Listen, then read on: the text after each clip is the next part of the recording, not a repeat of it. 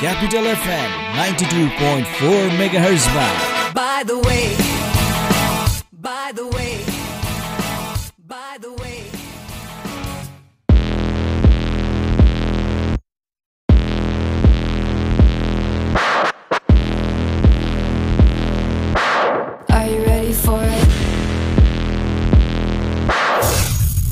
Yes, yes, yes. Capital FM 92.4 MHz, radio Sarangi one one point three megahertz अनि radio Sarangi ninety three point eight मेगाहर्जमा आज पनि यो सोमबारको राति नौ बजीदेखि दस बजेसम्म तपाईँलाई हँसाउनको लागि सकेसम्म हँसाउनको लागि होइन? आज पनि यो रेडियो सेटमा यो एनर्जेटिक कमब्याक यानि कि आवाजको साथमा उपस्थित यो व्यक्तिको नाम हो रोशन केसी। अनि यो चुपचाप अनि गुमनाम बस्ने यो व्यक्तिको नाम हो विश्व। तपाईँहरूलाई फेरि पनि बाई द वेमा मनोरञ्जन दिनको लागि हामी उपस्थित भइसकेका छौँ। यस मनोरञ्जन दिने जोसका साथमा सोचका साथमा आज पनि तपाईँले बाई द वे सुन्न सक्नुहुनेछ। नौ बजेदेखि दस बजेसम्म। Capital FM ninety two point four megahertz CFM अनियर dot com र रेडियो सारङ्गी डट कमको माध्यमबाट। तपाईँ जहाँ भए पनि तपाईँले हामीलाई एकैसाथ सुन्न सक्नुहुनेछ। अब यो जहाँ भन्दा पनि जहाँ पनि हुनसक्छ कि दाजु होइन? तपाईँ सिरकभित्र लुकेरको अवस्थामा पनि हुन सक्नुहुन्छ तपाईँ ढोकामा बसेर उभिएर सुनिरहेको अवस्थामा पनि हुन सक्नुहुन्छ होइन? तपाईँ टोइलेटभित्र बसेर चाहिँ के के गरिरहेको अवस्थामा पनि सुनि सक- सक्नुहुन्छ होइन?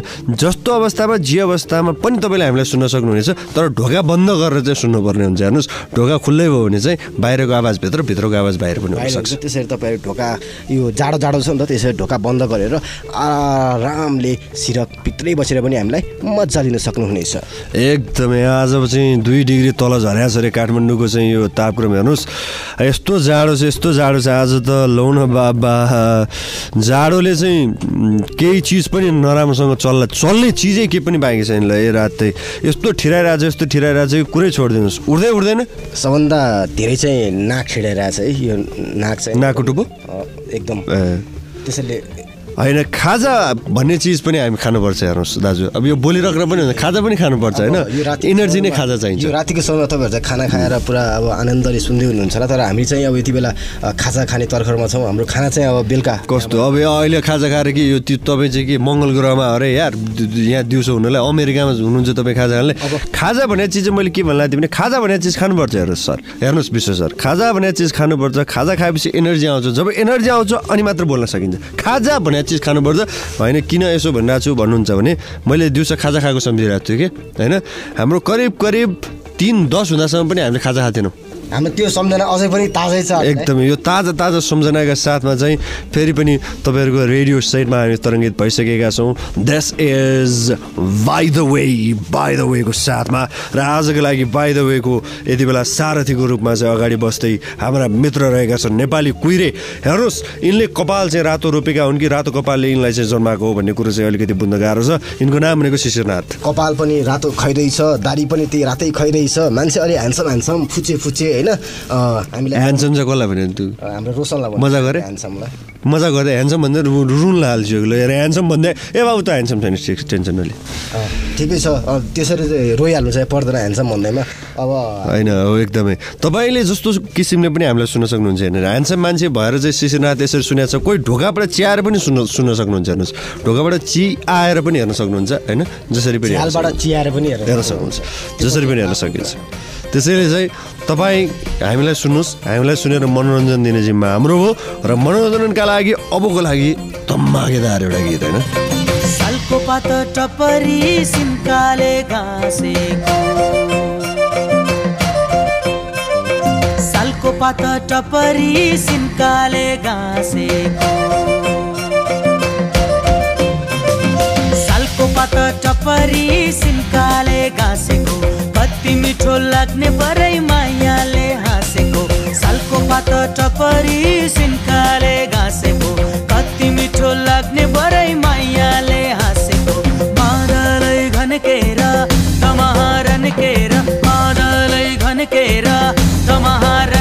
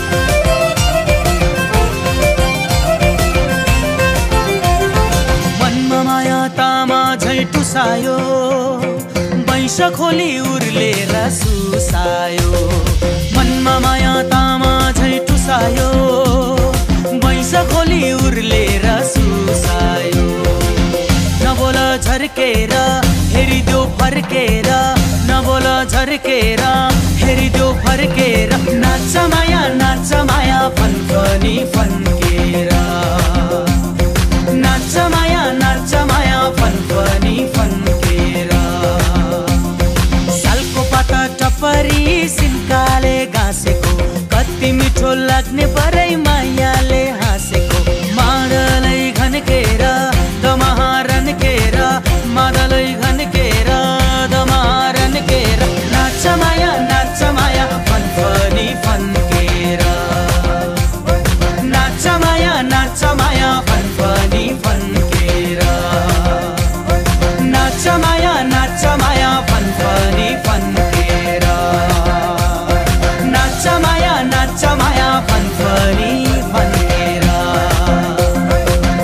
गीतहरू यस्तो खतरा गीत थियो यस्तो खतरा।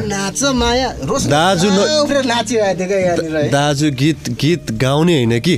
गीत राम्रो आवाज भएको मान्छेले गाउने हो। नौ तला माथिबाट कुन्नी जातिले तल झार्दाखेरिमा चाहिँ पानी भने है पानी तल झार्दाखेरिमा चाहिँ त्यो धोक्रोमा परेर चाहिँ जस्तो आवाज आउँछ त्यस्तो आवाज लिएर गीत गाएर हुन्छ। होइन मैले गीत गाएको भए पनि एउटा कुरो हुन्थ्यो कि? ठिकै छ। म त्यस्तो आवाज भएको भए त म आज एउटा गायकमा चिनिन्थेँ नि रोशन ब्रो। नेपालमा त्यस्ता गायक पनि छन् जो आवाज नभएको नै पनि गायक भएको छन् दाजु। त्यस्तो गीत गाउनलाई आवाज चाहिँदैन दाजु। माया नाच माया। फिल चाहिन्छ दाजु फिल फिल होइन? तपाईँले भर्खर यो गीत सुन्नुभयो भन्न। खोजेँ क्या मैले रोशन ब्रो तिमी पनि कहाँ अगाडि पछाडि पुगिरहेको हुन्छ क्या? तिमीलाई पछाडि मनपर्छ कि अगाडि मनपर्छ हौ जानलाई। होइन अब यो अगाडि र पछाडिको कुरोमा चाहिँ कस्तो हुन्छ भन्नुहुन्छ भने नि त्यो डिपेन्ड गर्छ क्या। सिचुएसनमा डिपेन्ड गर्छ। कहिलेकाहीँ अगाडि जाँदाखेरिमा पनि मजा हुन्छ होइन? कहिलेकाहीँ चाहिँ पछाडि जाँदाखेरि पनि मजा हुन्छ। त्यो सिचुएसनमा डिपेन्ड हुन्छ दाजु। हो तर तर हिँड्न चाहिँ पछाडि पछाडि नै मजा आउँछ है। होइन अब तपाईँ अब धेरै एक्सपिरियन्स भइसक्यो मान्छे यत्रो जिन्दगीमा। कति वर्ष हुनुभयो? पच्चिस वर्ष तिस वर्ष पचास वर्ष कुन चाहिँ वर्ष? भयो अहिले ठ्याक्कै बत्तिस वर्ष। बत्तिस वर्ष भएको मान्छे बत्तिसचोटि हिँडिसक्नु भएको छ। बत्तिस वर्षको यो अनुभव छ तपाईँसँग हिँड्ने। अगाडिबाट हिँड्दाखेरिमा राम्रो हुन्छ कि पछाडिबाट हिँड्दा राम्रो हुन्छ? त्यो चाहिँ तपाईँले बेटर थाहा हुन्छ कि तपाईँलाई? ठिक छ द वेको साथमा छौँ हामी हेर्नुहोस् एकदमै रमाइलो गरिरहेका छौँ। Capital FM radio Sarangi radio Sarangi CFM अनियर dot com र। रेडियो सारङ्गी डट कम हेर्नुहोस्। हेर कतिवटा साइट छ। अर्को क्यापिटल दैनिक पनि छ हेर्नुहोस्। जसमा चाहिँ ताजा ताजा खबरहरू तपाईँले पढ्न सक्नुहुन्छ। एकदमै। दाजु अनि के तपाईँ आधी उठेको आधी बसेको अवस्थामा हुनुहुन्छ? खासमा के भयो तपाईँलाई? यो चाहिँ नि हामीलाई अलिअलि लागिरहेछ। के लागिरहेछ? त्यही लागिरहेछ। के त्यही भने के फुटबल ए लागिरहेछ क्या। ए म त त्यही लगाइरहेको छु कस्तो यस्तो लगाइरहेको छु मलाई साइली? भन्नु लाग्यो कि भन्दा नि फुटबल लागिरहेछ छ। फुटबल भन्दाखेरि पनि क्यापिटल मिडिया ग्रुपका हाम्रा सहकर्मी मित्रहरू हामी मिलेर फुटबल खेल्न गएको थियौँ। यस्तो फुटबल खेल्यो यस्तो फुटबल खेल्यो हेर्नुहोस्। आजको दिनसम्म त्यो फुटबलले छोडेको छैन। विश्व दाइले तपाईँले कति फुटबल खेल्नु भयो विश्व दाइले यस्तो फुटबल खेल्नुभयो कि टोइलेटमा गएर त्यो बिहान बिहान गर्ने चिज पनि उठी उठी गर्नुपर्ने स्थिति छ उहाँको।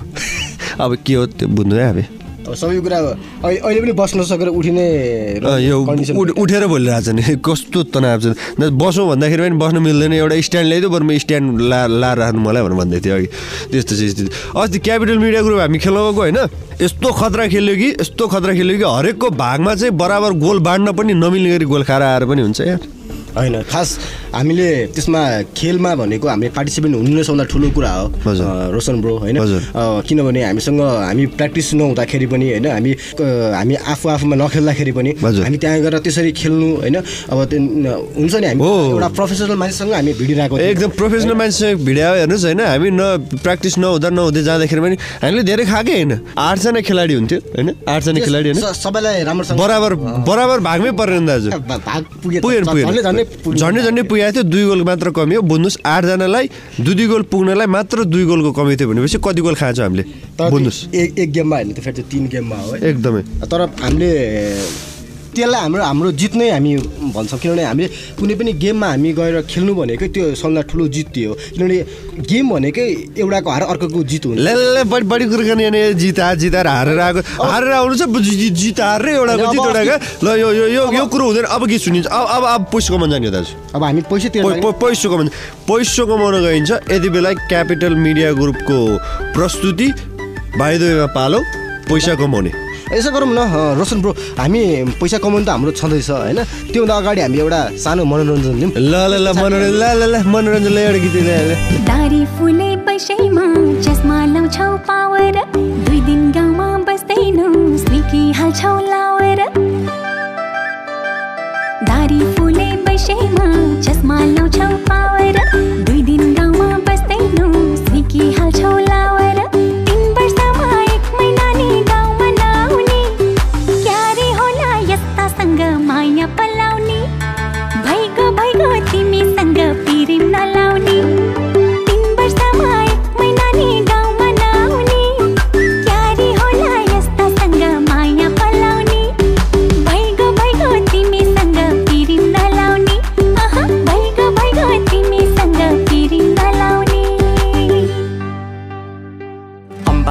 पाके झर्छ है मान्छे जन्मे मर्छ है। त्यो भाग्यमा मै होला कसरी पो टर्छ खै।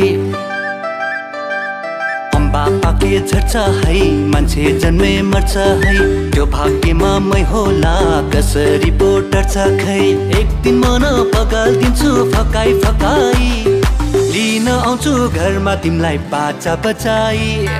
नमानेमा जबरजस्ती लान्छु भगाई। दिन मन पगालिदिन्छु फकाइ फकाइ लिन आउँछु घरमा तिमीलाई बाचा बजाई।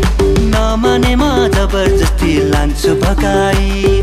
नमानेमा जबरजस्ती लान्छु भगाई।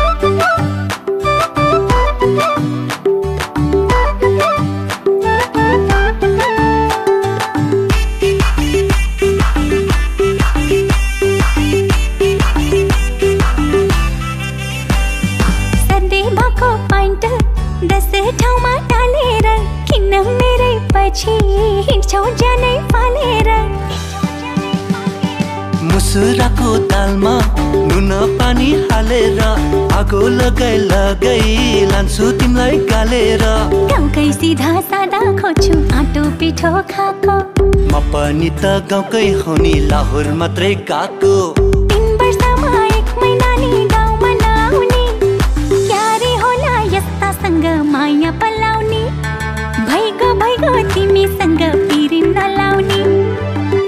मन बगालिदिन्छु फकाइ फकाइ लिन आउँछु घरमा तिमीलाई बाजा बजाई।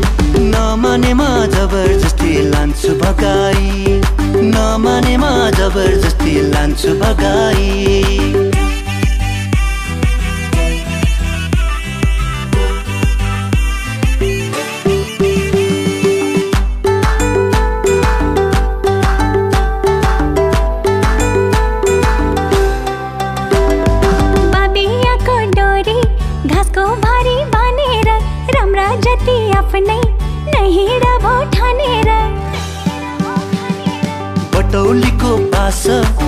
गोरखपुरे रेलैमा यस्ता मौका आउनन् सोचिहाल बेलैमा।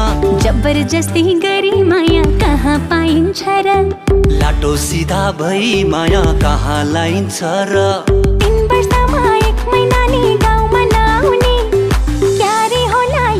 होला माया पलाउने? भइगयो भइगयो तिमीसँग पिरिम नलाउने।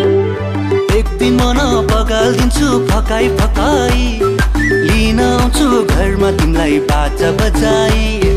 नमानेमा जबरजस्ती लान्छु भगाई। भैगो भैगो तिमीसँग पिरी नलाउने। नमानेमा जबरजस्ती लान्छु भगाई।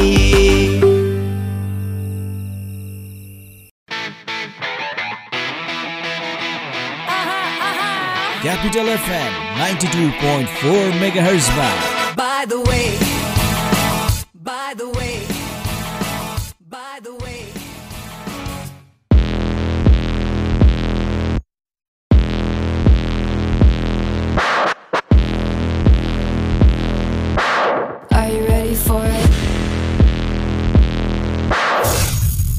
yes welcome back अब पैसो पनि कमाइयो हेर्नुहोस्। कुराकानी चाहिँ त्यस्तो छ तपाईँले सुन्न सक्नुहुन्छ अनलाइनबाट पनि CFM अनियर dot com radio Sarangi dot com पूर्वमा तपाईँ हुनुहुन्छ यति बेला पूर्वतिर हुनुहुन्छ भने one one point three mega hertz मार्फत सुन्न सक्नुहुन्छ। पश्चिमतिर हुनुहुन्छ भने ninety three point eight mega हार्टबाट सुन्न सक्नुहुन्छ।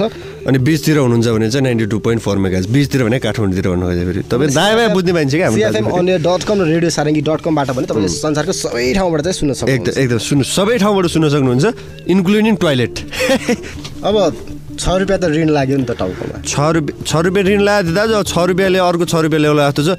यो एक पोइन्ट पाँच अर्ब भने कति हुन्छ? यो त क्यालकुलेटर पनि भ्याउँदैन होला। इर जस्तो छ त्यो एउटा डायलग थियो कि त्यो ऊ एउटा फिल्ममा।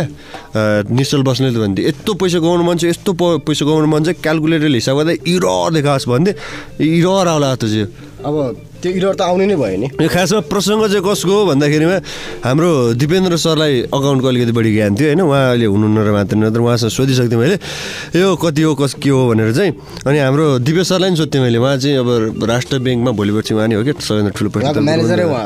त्यो एकदम ठुलो पोस्टमा पुग्ने मान्छे नि उहाँ नै हो? होइन। उहाँले यो हिसाब हातैले निकाल्नु हुन्थ्यो। किनभने उहाँ हिसाब हातले हिसाब गराउन उहाँ एकदम माहिर दिपेन्द्र र दिपेशजी। उहाँले सबै काम चाहिँ हिसाब चाहिँ होइन। हातैले ग- ग- गर्नुहुन्छ हातले अरू चिज पनि गर्नुहुन्छ जुन रेडियोमा भन्न मिल्दैन। ठिकै छ। अब यो खासमा कुरो चाहिँ हाम्रो अठार करोडको गाडीको। होइन। अठार करोडको गाडी माथि उड्ने हेलिकप्टरको। अब यो हेर्नुहोस् है कस्तो हो भने यो कुरो चाहिँ हाम्रो रापको। भन्न त मिलेन नि त। रापको हेर्नुहोस् यो कुरो चाहिँ। राप भने चाहिँ को भन्नुहुन्छ भने राष्ट्रपति। तर राष्ट्रपति भन्न त नमिल्ने हो केटी मान्छे भएपछि राष्ट्रपत्नी भन्नुपर्ने होइन अलिकति कुरो मिल्दैन हाम्रो चाहिँ। राष्ट्रपतिको कुरो हो राष्ट्रपति विद्या देवी भण्डारीसँग यति धेरै विद्या छ कि उनले आफ्नो विद्या युज गरेर चाहिँ यो कुरा भन्दैछन् कि अठारको का करोडको गाडीले भने मलाई एक पोइन्ट पाँच अर्बको हेलिकप्टर चाहियो। भोलि जेट चाहिन्छ। होइन उनको सपिङ लिस्टमा चाहिँ के के चिज छ अरे भन्दाखेरिमा अब हेलिकप्टर अठार करोडको गाडीपछि हेलिकप्टर त्यसपछि जेट प्लेन जेट के? Jet jet. रकेट। त्यसपछि रकेट। सुइँ अँ रकेट। अनि त्यसपछि अन्तरिक्षमा गएर बस्ने रे। अनि मेरो चाहिँ सुझाव चाहिँ के हो, अन्तरिक्षमै बस्नुहोस् फर्केर आउनु पर्दैन तपाईँको नेपाललाई जरुरतै छ। अहिलेसम्मलाई छ छ छ। भन्नै मिल्दैन हामी त्यसरी नभनौँ। अहिलेसम्म उहाँको ठुलो जरुरत छ। यहाँ मान्छेहरू भोकमरीले मरिरहेका छन् कोहीले सिरामल खान पाएका छैनन् होइन? कोहीले अ, आधामाना चामल पकाएर खान पाएका छैनन्। तर यो अरबौँ अरबको यो खर्च चाहिँ नि खोइ नेपालीले ठेगान जस्तो चाहिँ मलाई लाग्दैन है? यो चाहिँ हाम्रो राष्ट्रपतिजीलाई पनि भनेको अब तपाईँले आफूले पनि बुझ्नुपर्छ तिन करोड जनताको माया बटुल्ने हो कि तिन करोड जनताको ढुकुटी रित्याउने हो? त्यो चाहिँ तपाईँले आफूले पनि बुझ्नु होला। हिजोको तपाईँकै उसमा हुँदाखेरि त्यो साइकलको कहानी त्यो साइकलको व्यथा पनि तपाईँलाई थाहा छ। अब आज त्यो हेलिकप्टरको आशा चाहिँ तपाईँले नगर्नु भएको भए राम्रो हुन्थ्यो कि? बास दाजु वाह! क्या दे यार मेरो दाजुले बास। यो चाहिँ मजाकमा भने होइन साँच्ची कुरो भने हो। हाम्रो बुढापाकाले भन्थ्यो नि दाजु घाँटी हेरेर हाड लिने हुन्छ नि होइन। त्यसैले तपाईँलाई हाडेन तपाईँले त पुरै खसी एकैचोटि निल्न खोज्दै हुन्छ अड्किन्छ कतैतिर गएर विचार गर्नुहोस् होइन। ठिक छ दाजु अब यो कुरो भइ नै हाल्यो होइन। अनि यो अघि सिटामलको कुरो उठाउनु भयो कि तपाईँले? अनि कता कता आफ्नै व्यथा त पुखाएन नि? त्यही त यहाँ अब हिजो झन् सिटामलै खान पाएको भने अब यो किन टाउकोभरि रेड रिड छ? अब सिटामल किन्न जाँदा पनि गाह्रो है गर्लफ्रेन्डको नाम भनिदिनु एउटा दाजु। एउटा मात्र किन अरू पनि छन् अब धेरैको भन्यो भने एक तिन चारवटाको भन्यो। तिन चारवटाको त भन्नु कि तर घरभित्र छिर्न मन छ भने मात्रै। सुन्तला पाकेर त्यहाँलाई भयो बोट भन्न मेरी माया तिमीलाई कति चाहिन्छ तिमी हिँड्ने पिच गरिदिन्छु रोड तिमी हिँड्ने पिच गरिदिन्छु रोड।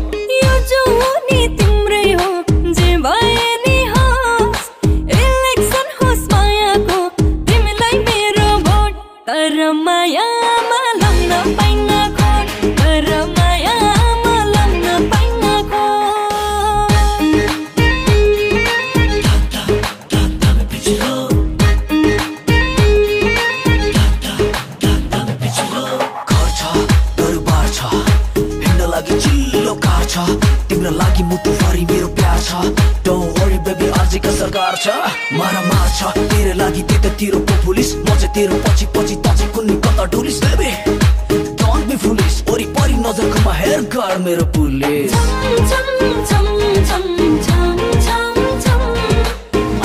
माया बसौ सँगै गरौँ रमझम कोरोमा मेले मै पक्का गर्थे लगन कसने दे भैसम्म हो दौतरी रज्ने केलाई गर्नुले? कोरोमा मिले मै पक्का गर्थे लगन कसने दे भैसम्म हो दौतरी रज्ने केलाई गर्नुले? जङ्घारमै छोड्छौ त मनमा लाग्छ केटा मान्छे जाँदैछु चो हामीलाई दिने दोष तर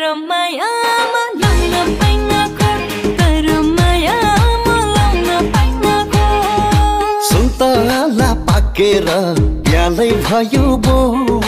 भन्न मेरी माया तिमीलाई कति चाहिन्छ लो तिमी हिँड्ने पिच गरिदिन्छु रो। तिमी हिँड्ने पिच गरिदिन्छु रो। म राजा हुन्छु तिमी पनि न रानी। हुनेछ एक हाम्रो छुट्टै कहानी। बनाउन अब नचाउन पर पर जानी जानी म नजिक आउँदा किन हुन्छ पानी पानी? पैसा ढल्किँदै गएको छ अब सोच्ने पो हो कि?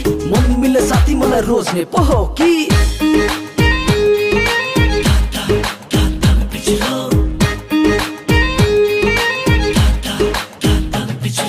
भागेर जान्न के गरे लोठोको बाजी भो। दिए त हात बाउआमाले मै पनि राजी हो। भागेर जान्न के गरे पनि लौठोको बाजी भो।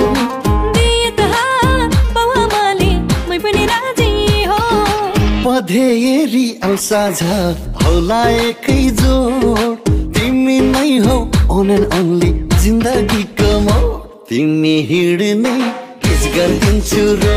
तिमी हिँड्ने पिच गरिदिन्छु रो।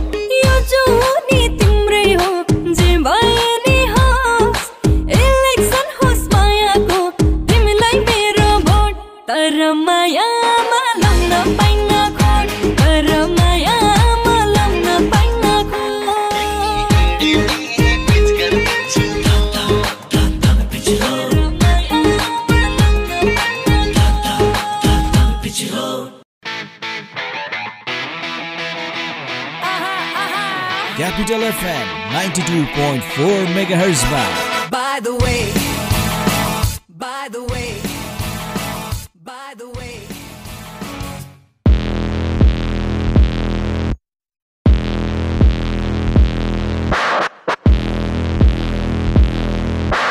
Are you ready for it? अह यो कार्यक्रम by the way by the वेमा यो आवाज विश्वको विश्वको आवाज रे बाबा। विश्वको आवाज यस्तो हुन्छ? यो विश्वको आवाज हो। तपाईँ यति बेला हामीलाई capital FM ninety two point four mega हर्समा Kathmandu आसपासमा भने radio Sarangi one one point three mega hertz पूर्वाञ्चलमा त्यसै गरी ninety three point eight mega hertz radio सारङ्गीबाट पश्चिमाञ्चलमा सिएफएम डट कम र रेडियो सारङ्गी डट कमबाट हामीलाई एकैसाथ सुन्दै हुनुहुन्छ। यस्ता मान्छे चाहिँ यस्तो हुन् कि रेडियोमा आवाज सुन्दाखेरिमा चाहिँ तपाईँ यति बेला विश्वको आवाज सुन्दै हुनुहुन्छ भन्ने मान्छे हुन्। अनि पछि यो विश्व भन्ने मान्छेलाई रेडियोभन्दा बाहिर भेट्नुपर्छ कि? अनि यसरी भन्नु ओ दिपेन्द्र खाजा नि यार। कस्तो भुलाइछ भन्ने मान्छे यस्तै हो नि हेर्नुहोस् है। त्यो आवाज त्यही त हो नि। आवाजको दुनियाँ हो नि त यो। आवाजको दुनियाँ। दाजु अब यसमा चाहिँ होइन एउटा तपाईँलाई प्रसङ्ग कोट्यो होइन। एकजना व्यापारी के? यो जग्गाको व्यापारी। जग्गा दलाल। जग्गा दलाल होइन? ति- तिमी जस्तो त हो नि। अ, दलाल। यो दलालको कुरोमा पछि गरौँ। अर्कोको दलाल पर्यो? त्यो जग्गा दलाल पर्यो? हो म अर्कोको दलाल भन्ने चाहिँ भन्नु खोजेको के भन्नुहोस्? स्पष्ट भन्नुहोस्। त्यो अर्कोको दलाल क्या? अर्को भने के? दराज। ए हो त्यो चाहिँ हो। म म त फेरि अर्को भने म फेरि मेरो अर्को नि बिजनेस छ नि त फेरि। अर्को नि बिजनेस सोफाको? अँ सोफाको त्यो पनि छ नि त फेरि। फेरि अर्को नि बिजनेस छ नि त मेरो। कार्पेटको अँ त्यो सबै छ नि त त्यो भएर फेरि अर्को भनेको कन्फ्युज भयो कि म फेरि के को भनेर। अर्कोको पनि थियो नि। अनि त्यसो भन्न मिल्दैन त्यो चाहिँ। त्यो चाहिँ अस्ति पनि छोड्यो भने। त्यो भन्न मिल्दैन कि फेरि। हुन्छ। अनि कहाँ अब त्यो त्यो रत्न पार्कमा बसेर चाहिँ अब त्यो टोइलेट छिर्ने मान्छे पैसा लिएको नि कुरा गरेर हुन्छ हैट, तुत, हुँदैन बिजनेस त हाम्रो रोशन ब्रोले धेरै गर्छ। यस्तो यस्तो बिजनेस गर्छु यस्तो बिजनेस गर्छु कुरै छोड्दैन चलेको चाहिँ नि जग्गा दलाल। जग्गा दलालको। एकदम यस्त- एकदम। यस्तै विषयमा चाहिँ एकजना जग्गा दलालको कुरो तपाईँलाई सुनाउँछु म। यस्तो खतरनाक जग्गा दलाल छन् कि जग्गा कडा बेच्ने मान्छे होइन? त्यो जग्गा कडा बेच्ने मान्छेसँगको चाहिँ यसो संवाद प्रस्तुत गरौँ नि त। ए, खासमा चाहिँ यही होला। तपाईँले किन्न खोजेको जग्गा चाहिँ यही हो। यसमा यसमा कति रोपनी छ भने भाइ हो यो चाहिँ ठ्याक्कै चार रोपनी चार आना चार दाम चार लाल। अलि अलि जग्गा अलि नपुला छ खोइ तिन आना पनि राम्रोसँग छैन जस्तो यो। होइन यो जग्गा जुन छ नि तपाईँले एउटा खरे देख्नु भएको छ नि यो खरे नै जग्गा हो कि? अनि यो खरेला जग्गा बनाएर यो खरेमा पैसा हालेपछि त मेरो त अनि खरे जस्तै बगेर गइहाल्छ त भाइ। अनि यो कहाँ तिमीले कहाँ लिएर आएको होइन तपाईँले पैसा केबाट कमाउनु भएको? त्यो भन्नुहोस् न पहिला। मैले भनेको होइन टक्क चार होइन तपाईँले पैसा केबाट कमाउनु भएको भन्नुहोस् त तपाईँ के को जागिर हो? सरकारी जागिर हो? मेरो? जागिर मेरो जागिर धेरै छ भाइ। होइन सरकारी जागिर हो? म बिजनेसम्यान हो क्या एउटा ठुलो बिजनेसम्यान। ए सरकारी जागिर भनेपछि? म सरकारी जागिर पनि सरकारी जागिर भनेको चाहिँ खरे खोला जस्तै हो, हेर्नुहोस्। चट्ट लाएर टेबल माथिबाट नि पैसा आउने तलबाट नि पैसा आउने। अब त्यो तलबाट आएको पैसाले यो जग्गा चाहिँ खरे जस्तै बग्छ के कुरा दाजु? क्या भाइ यो कुरा नगर कि फेरि अख्तियारले यसो सुन्यो भने फेरि मेरो पछि अहिलेसम्म। अख्तियार अख्तियार भने चाहिँ उही मान्छे हुन्। मेरो साथीको नामै अख्तियार हो कि। उही अगाडि बसेर कालो यो यो कालो ज्याकेट मान्छे हरियो टोपी लाउने। यिनीकै नाम हो अख्तियार भने चाहिँ। त अलिक पछि पछि लाग्न सक्छ नि त्यही भएर त्यो कुरा अहिले यहाँ नगर। ठिक छ। अब दाजु खासमा चाहिँ जग्गा यो हेर्नुहोस् होइन? मलाई चाहिँ यो जग्गा चाहिँ चार पाटे रुमाल जस्तो मिलेको चटक्क परेको बाटोले पनि छोएको जग्गा चाहिएको भयो कि भाइ मलाई यो खरेमा यो यता पैसा हालेर मात्र के गर्ने भाइ? यो धेरै डुबिसकेँ म यहाँबाट अब तपाईँ चाहिँ के यो जग्गा किन्न आएको कि कपडा किन्न आएको? चार कुनै मिलेको रुमाल जस्तो भने कि टेलर आएको तपाईँ यो टेलर होइन यो जग्गा दलाली केन्द्र हेर्नुहोस्। नम्बर वान जग्गा दलाली केन्द्रमा आएपछि त्यस्तो गर्न पाइँदैन। दाजु म जग्गाको बारेमा भन्छु सुन्नुहोस्। यसको बाटो चाहिँ कहाँबाट छ भाइ? यो बाटो देखाउनु यो होइन यो बाटो चाहिँ जहाँबाट हिँड्यो त्यही बाटो हो दाजु। हेर्नु ए अहिले हामी यहाँबाट यसरी हिँडेपछि यही हो बाटो। बाटो चाहिँ तपाईँको कस्तो हो भने अब चाँडै नै हाम्रो राष्ट्रपतिले एक पोइन्ट पाँच अर्बको हेलिकप्टर किन्दै छिन्ने बाटो चाहिँदैन सिधै आकाशबाट भुत्रुकै झर्ने हो नि त। बाटो चाहिँदैन। त्यसो अब मसँग भएको हेलिकप्टर पनि उहाँलाई दिनुहुन्थ्यो है तर उहाँले फेरि अलिक सस्तो पर्ला। अनि तपाईँको त छोरोले पाङ्रै फुक्साइदियो भने होइन हेलिकप्टरको? एउटा पखेडा पनि भाँदिरहेछ ए अँ। अनि सुन्नु न खासमा चाहिँ कुरो के हो भने नि दाजु यो जग्गाको बारेमा तपाईँलाई भन्छु है यो जग्गा चाहिँ दिपेन्द्र थापाको नामबाट किन्ने हो। यसको लाल पूर्जा खोइ त लाल पूर्जा? यो लाल पूर्जा चाहिँ तपाईँको कस्तो भने ए अस्ति सेतो थियो होइन सुन्नु न अस्ति सेतो थियो फोटो खिच्दाखेरिमा हेरिरहनु पर्दैन। यसरी बोल्दा पनि हुन्छ कि? तपाईँको लाल पूर्जा चाहिँ सेतो थियो होइन? अनि म चाहिँ लाल पूर्जा हुनुपर्छ भनेर मैले चाहिँ रातो रङमा डुबाइदिएको। अक्षर जति केही छैन रातो मात्रै छ। हुन्छ? त्यस्तो हुँदैन भाइ। अब यसको लाल पूर्जा चाहियो होइन। अनि अब यो कति दाम हो? यसको यो दाम चाहिँ कति हो यो? यो दाम ल्याउँदैन दाजु। यो रुपियाँ ल्याउँछ होइन। यसको चाहिँ एक आनाको एक करोड रुपियाँ। एक आनाको एक करोड। अब हामी गरिब देशको जनतै होइन हाम्रो प्रधानमन्त्री राष्ट्रपतिको गाडीहरू राष्ट्रपतिले अठार करोडको गाडी नभएर एक पोइन्ट पाँच अर्बको त हेलिकप्टरै किन्न लागेको भएपछि जनता नि धनी हुनु पऱ्यो नि होइन। त्यही भएर यो यो खरे पनि महँगो भएको? खरे कहाँ छ दाजु? खरे त आदिमा खरे छ आदिमा जग्गा छ। यो खरेले पछि पुर्दै जाने हो कि दाजु? आफूले किनेपछि कि? अनि त्यो त यो जग्गा अलि नपुग्ला जस्तो लाग्यो मलाई यो। अब जग्गा पुग्छ दाजु अब यो त तिमी त्यो अर्को ठाउँमा पनि छ भने होइन त अर्को जग्गा चाहिँ हेर्न जानु पर्छ। होइन यो अर्को छोडिदिनुहोस् न यो दाजु यो जग्गाको विशेषता बताउँछु म दाजु हेर्नुहोस्। भाइलाई- यो जग्गा दिपेन्द्र थापाको नाममा किन्नुपर्ने हो होइन? तर यो दिपेन्द्र थापाबाट किनेर चाहिँ तपाईँ अर्को मान्छे दिपेश जोशीतिर जानुपर्छ होइन? अनि दिपेश जोशीबाट फर्केर सुनिल रिजालपट्टि आउनुपर्छ होइन? अनि सुनिल रिजाल हुँदै सुशील रावतपट्टि पुग्नुपर्छ अनि सुशील रावतबाट झरेर चाहिँ विश्वराज विष्ट हुँदै रोशन केसीसम्म आउनुपर्छ दाजु। हुन्छ? यो त धेरै लामो प्रोसेस हो नि भाइ। यो यसरी पनि जग- जग्गा किनिन्छ यार अब हाम्रो देशमा त दाजु मान्छे मात्र दलाली होइन हाम्रो देशमा त वाइट बडी भन्ने विमान त उहाँ एउटा कम्पनीबाट किनेर अर्को कम्पनीमा सँग सम्झौता गरे हुन्छ। त्यस्तै हो दाजु देशमा चल्छ भने यो भेषा पनि चलिहाल्छ नि दाजु देश अनुसारको भेष अलि नगरौँ। अझ मैले तपाईँलाई कम प्रोसेस बनाएको। अझै यो रोशन केसीबाट तल झरेर सुरेश साकीसम्मसम्म पुग्थ्यो सर। यो अहिले मैले तपाईँलाई अझ कम बनाएको अझै। अनि होइन यो अलि महँगो भयो क्या भाइ यो अलि महँगो अलि मिल्यो होइन तपाईँ यसो सालाखाला गरेर पनि कसको नाममा छ थाहा होइन यो लाल पूर्जा चाहिँ त्यो भन्दैछु त यो दिपेन्द्र थापाबाट घुम्दै घुम्दै सुरेश साकीसम्म पुगेको छ।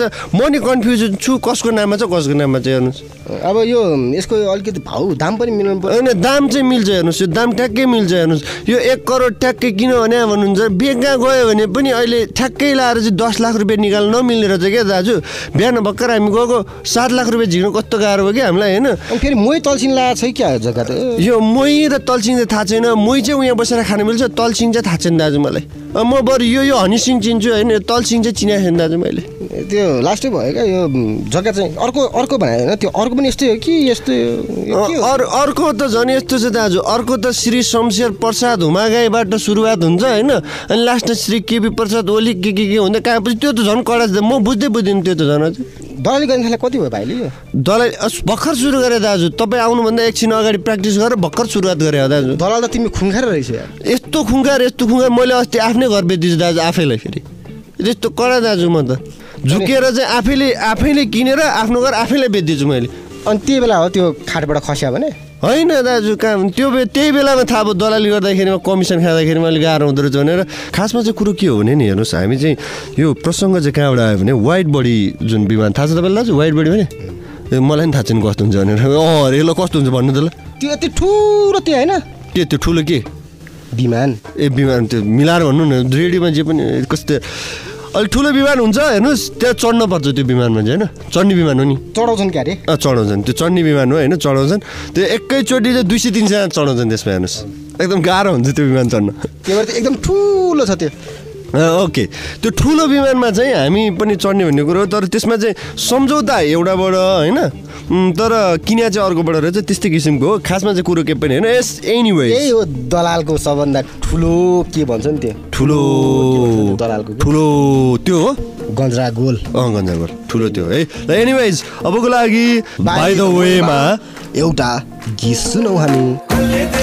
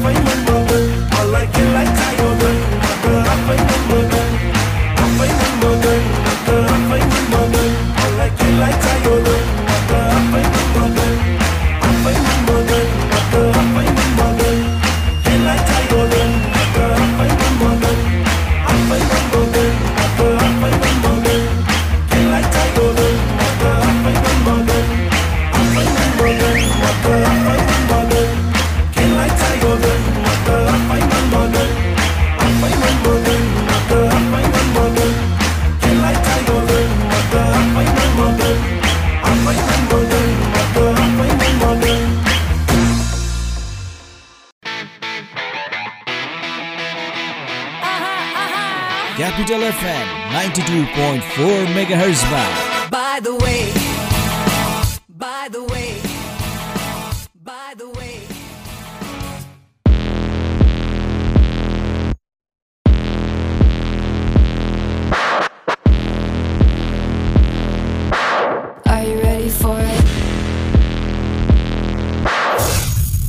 Anyways, Capital FM 92.4 MHz, CFMOnAir.com र रेडियो सारङ्गी डट कम साथसाथै radio Sarangi one one point three megahertz radio Sarangi ninety three point eight मेगाहजमा धारा प्रवाह यो मनोरञ्जन भइरहेको प्रस्तुति के गरे बिचबिचमा के हो काट्ने मार्ने कुरो गर्छौ क्या तिमी त के के गरे यो माइक माइक हो यो दाजु राम्रोसित बोल्ने यसो झ्यारो झुरो आवाज आउनु हुँदैन आवाज हो अलि आवाज टिप्ने गरी बोल्ने अलि राम्रोसित बोल्नु त यो आवाज हो। आफ्नो आवाजमा बोल्नु नि के बोल्नु यार? खास सुसुस कुरा गरेर हुन्छ यार। यो यस्तै छ। त्यो खास सुसु बोल्नु हुँदैन क्या। माइकमा चाहिँ अलि राम्रोसित बोल्नुपर्छ तिमीले सुनिसक्यौ र अरे मैले खास खास गरेँ मैले यता भनेको। होइन हेर्नुहोस् हामी प्रेजेन्टर भइसकेपछि हाम्रो कान जताततै हुनसक्छ होइन? त्यसैले यो माइकमा बोल्दाखेरिमा चाहिँ यदि तपाईँलाई खोकी आएको छ खोकी रोक्नुपर्छ हाँस्यो आएको छ हाँस्यो रोक्नुपर्छ तपाईँलाई हाँसो आएको छ हाँसो रोक्नुपर्छ तर एउटै चिज चाहिँ रोक्नु हुँदैन त्यो भनेको। बोली। बोली। बोली चाहिँ तपाईँले रोक्नु बोली। आएको बोल्दा चाहिँ तपाईँले बोलिरहनुपर्छ तर अरू चाहिँ तपाईँ अरू चिज पनि आउँछ- कहिलेकाहीँ। आउँछ कहिलेकाहीँ प्रेसर आउँछ कहिलेकाहीँ चाहिँ प्रेसर प्रेसर आउँछ कहिलेकाहीँ। अनि त्यो प्रेसरलाई चाहिँ ठाउँमा गएर रोक्नुपर्छ। रोक्नुपर्छ। होइन? ठिकै छ। एनिवेज दाजु अब यो फुटबलकै कुरा गरिराख्दाखेरिमा अघि हामीले फुटबल कुरोको कुरा गरिहाल्यो होइन? हामीले अगाडि नै फुटबल कुरा अब एकदम कुरा गरिहाल्यो। कति गोल खायौँ पनि तपाईँले थाहा पाइसक्नु हामीले गोल खाइसकेका छौँ। आठजना खेलाडी थिए। आठजना खेलाडीको भागमा दुधी गोल पनि परेन। भनेपछि कति गोल झन्डै, दुधी गोल पर्नको लागि कति गोल बाँकी थियो अरे दुई गोल मात्र पाएँ त्यस्तो खतरा खेलाडी हामी हेर्नुहोस्। एउटा खेलाडी यस्ता पनि थिए हाम्रा खेलाडी जो सब्सिच्युट हुनलाई लौ न भित्र छिरौ न। भन्दाखेरि बाहिर बसेर चाहिँ दुइटा औँला टाढा ठिक छ ठिक छ सर भनेर नछिरिदिने हेर्नुहोस्। Good good good. तर सबैभन्दा ठुलो ज्यान चाहिँ उहाँकै फेरि है? त्यो भयो। अनि एकजना त्यस्ता खेलाडी थिए जो भित्र गएर खेलाएको थिए हरियो जुत्ता लाएर उनी आफू छल्ल्या कि बलले उसलाई छलाएको बुझ्ने गाह्रो। लड्या छ लड्या छ भक्लक भक्लक। भुइँचा लगाएको भन्दा कडा थियो एउटा खेलाडीले एउटा खेलाडी यस्ता पनि थिए हाम्रा सबैभन्दा चर्चित खेलाडी नाम लिनु मिल्दैन फेरि नाम लिनु जागिर जान्छ। यस्ता पनि थिए एउटा खेलाडी जो उहाँ- उहाँलाई पहिला थाहा थियो हामीले कति गोल खान्छ। भनेर उहाँ त पहिले टाप फरार पहिल्यै टाप त्यसमाथिबाट उहाँ किप्पर बसिदिनु भयो। किप्पर बसेपछिबाट डी एरिया भन्दा बाहिर आएर बल समाइदिएर अर्को त नआब हेर्नुहोस् है। अनि अर्को एकजना त्यस्तो खेलाडी हुन्थ्यो हाम्रो। म खतरा चार्ज हान्छु भन्दै हुन्थ्यो दुई चारवटा चार्ज चाहिँ हान्नुभयो तर कता हान्नुभयो कता हान्नुभयो? मेरो कुरा चाहिँ नगरौँ है फेरि अब। म त म यस्तो खतरा खेलाडी हो कि यस्तो खतरा खेलाडी हो? खाने चाहिँ होइन कहाँ म हुन्छ अर्को खेलाडी थिएन यार। सात गोल खाएको होइन अर्कोले। ला कस्तो एक गोल कस्तो त्यस्तो कुरो एक गोलले हारेछ। एक गोल। म चाहिँ यस्तो खेलाडी हो कि यस्तो खेलाडी हो कि हेर्नुहोस् होइन। खेल्छु भन्दा भन्दै खेल्नै बिर्सिसकेँ खेलाडी भएपछि म चाहिँ त्यो कडै भएको खासमा तर चाहिँ। यहाँ ठुला ठुला खेलाडीहरूको पनि हार जित हुन्छ। किन मैले अघि पनि भनेको थिएँ गेम भनेकै एउटाले हार्न र अरूकोले ए दाजु यस्तो कुरो नगर्नुहोस् है बढी फुर्ती नलाउनुहोस् खासमा चाहिँ कुरो के भएको भने हामी त्यहाँ खेल्नलाई गएको हामी स्वास्थ्यको लागि गएको एक्सर्साइज गर्नु गएको हामी।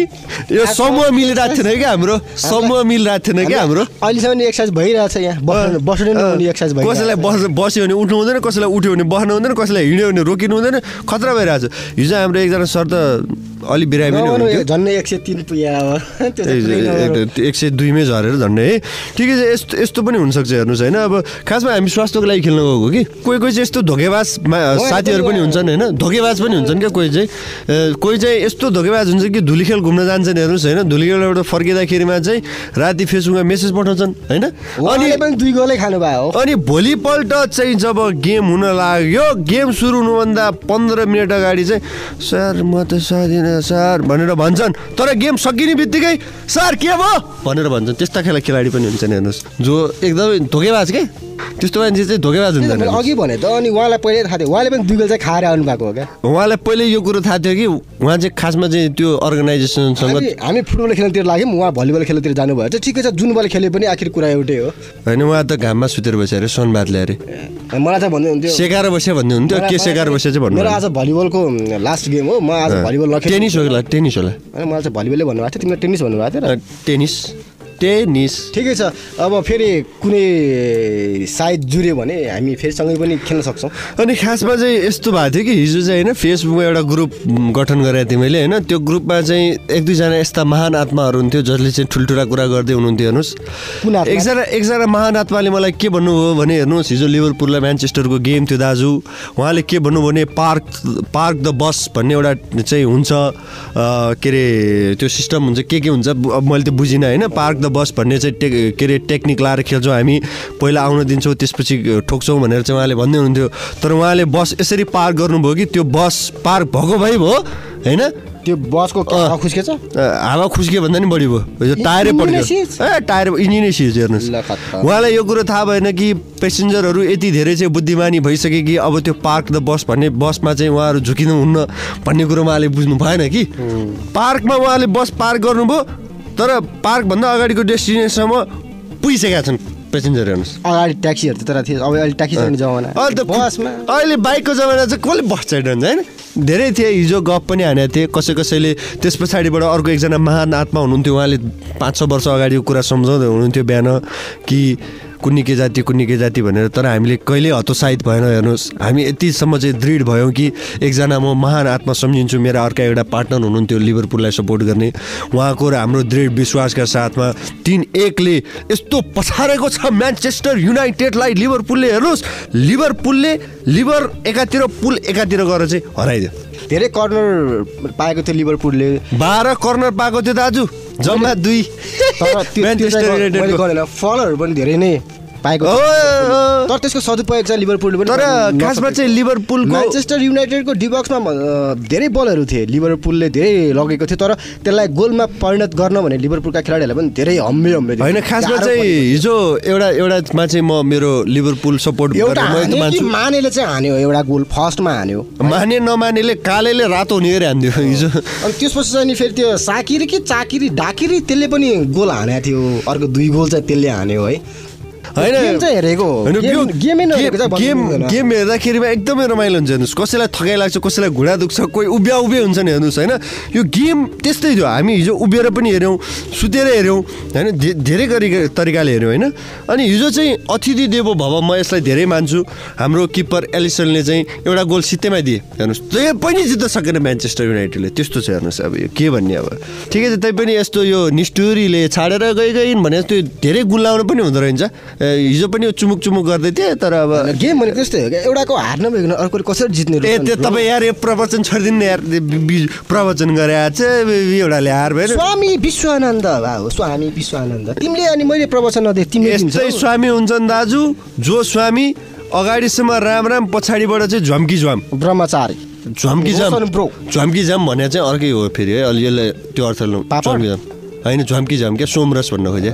अर्को त्यो अरू रस पनि हुन्छ त्यो रसमा चाहिँ नछुनुहोस्। अब त्यो फलफुल खानु हुन्छ फलफुलको जुस चाहिँ खानु नहुने भन्ने त कहीँ लेखेको छैन कुन शास्त्रमा लेखेको छ फलफुलको जुस खानुहुन्न भनेर? होइन फलफुलको जुस खानुहोस् होइन।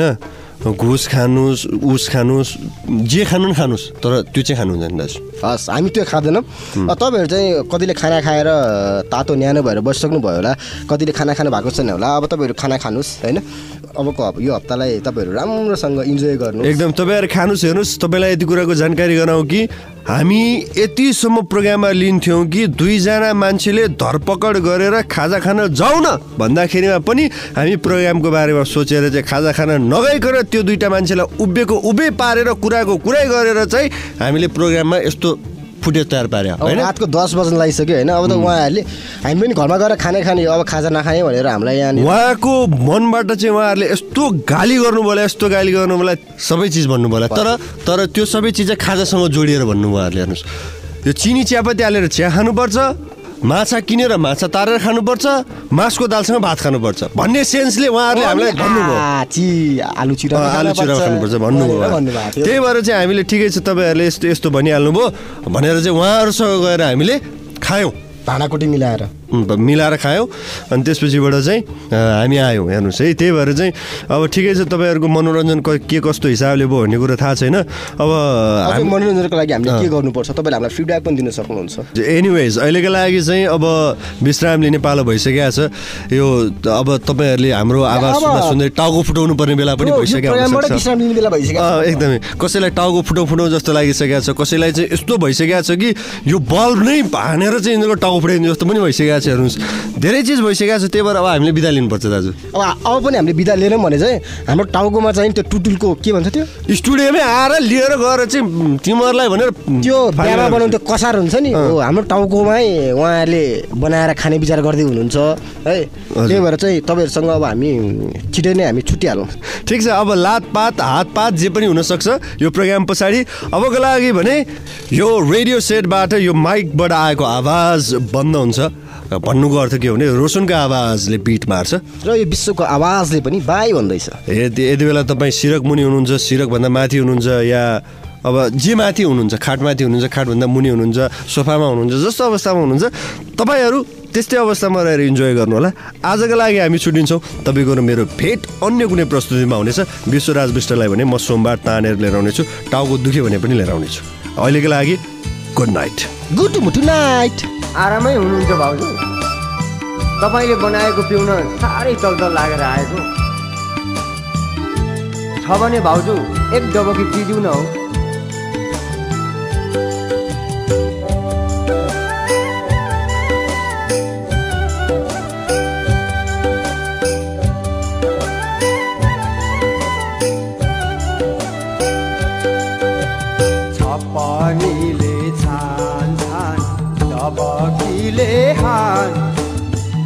डबकीको निघारैले लाग्यो मलाई बा छपानीले छान छान डबकीले हान। डबकीको निघारैले लाग्यो मलाई बा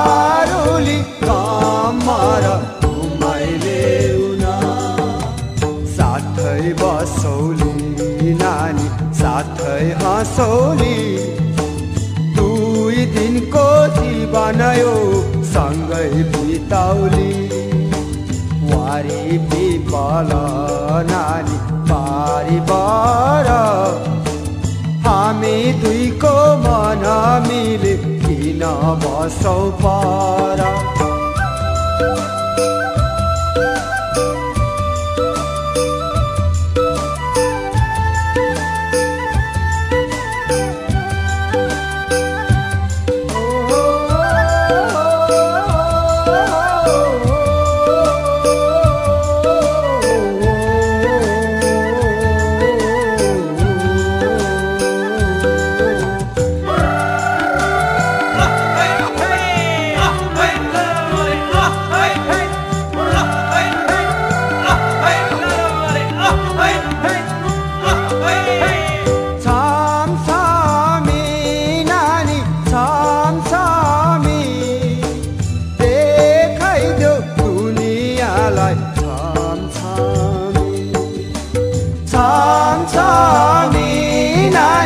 छामछामी देखाइदेऊ दुनियाँलाई। छामछामी कति रमाइलो छ नि आजको दिन। भेट भयो दैव संयोग हाम्रो मिलन। लहै बारी लै लै हाम्रो यो बाना पिउनै पर्ने यो डबकी चाड छिना छिना लहै बारी लै लै हाम्रो यो बाना।